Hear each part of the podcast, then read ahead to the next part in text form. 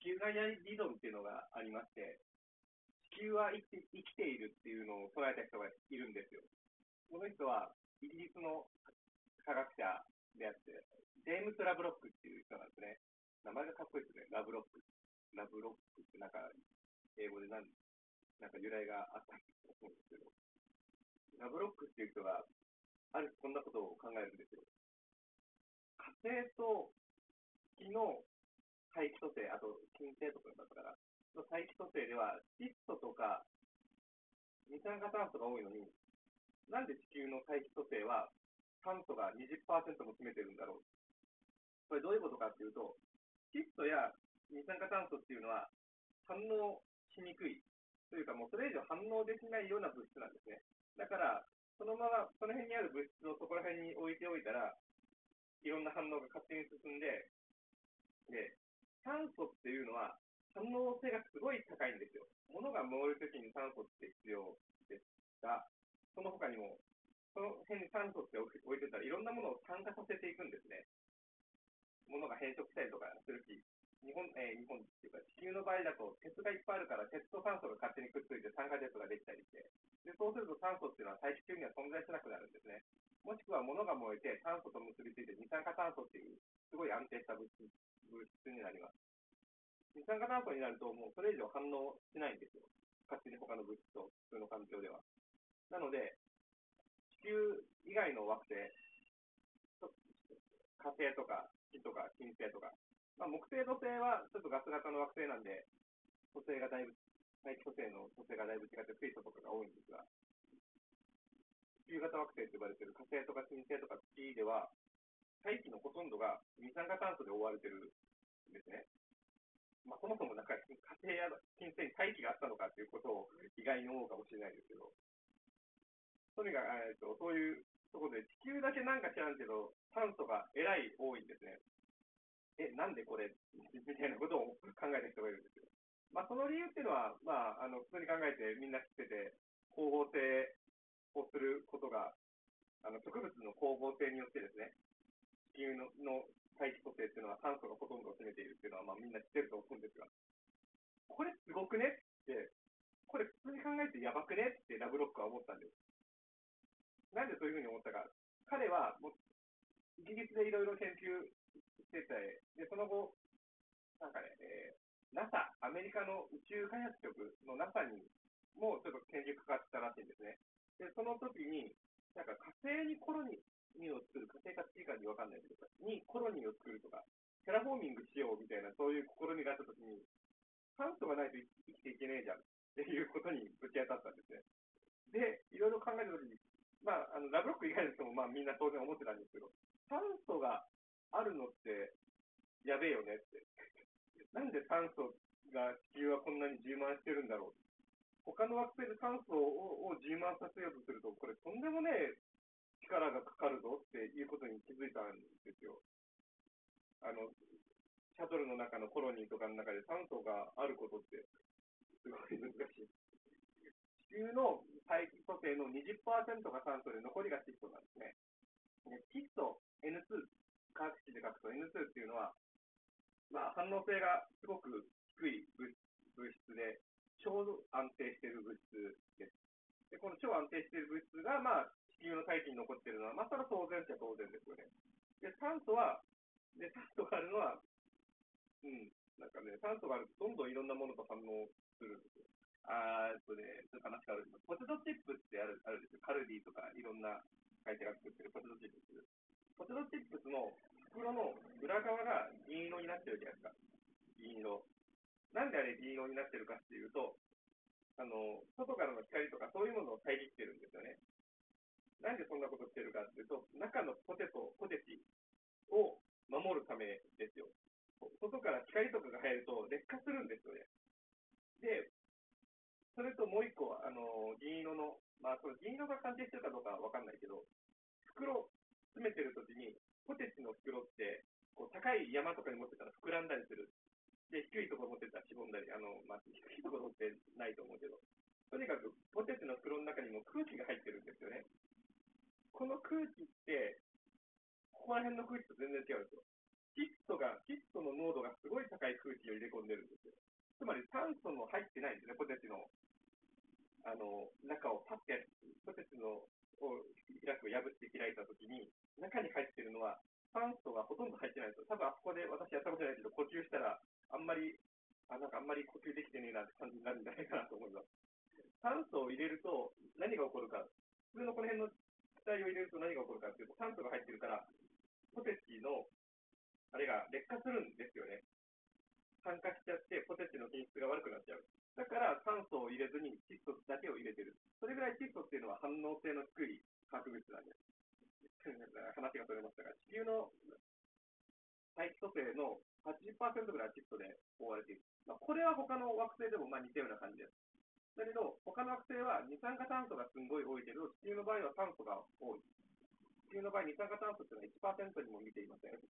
すごい、めちゃくちゃ低いんですよね、値は。なんで酸素が満ちてるかで植物が保護している。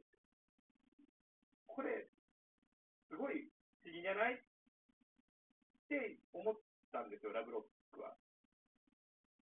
当たり前って当たり前ですよ。あまあ、それはそんなもんだろうって僕たちは言ってるからそう思うんですけど、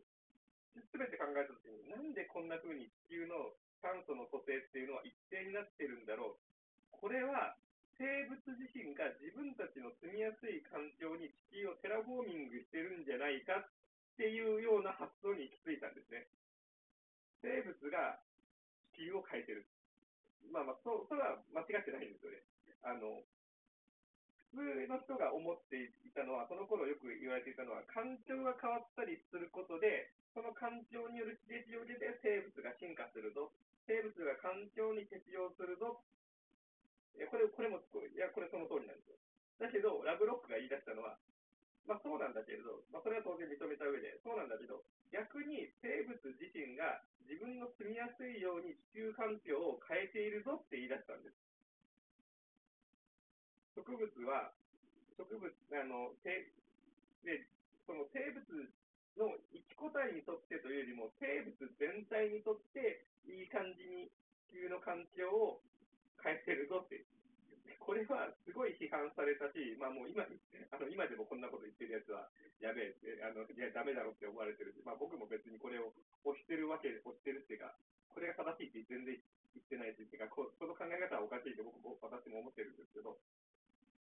なんかね、そういうふうに、生物、なんか目的論みたいな 言い方をする。生物がその地球を生物にとっていい環境を作っているぞっていうことを考え出した。だか植物はそのための一個のキーワード、キーワードっていうか、一個のキーにはなっているけれど、生物全体にとっていいことを植物はしていると。で、動物は動物で、そこから植物が出した酸素、で二酸化炭素、そこから植物はそれで二酸化炭素をもらえて光合成できる。そういうような関係になってて、こういうふうな共生みたいな考え方が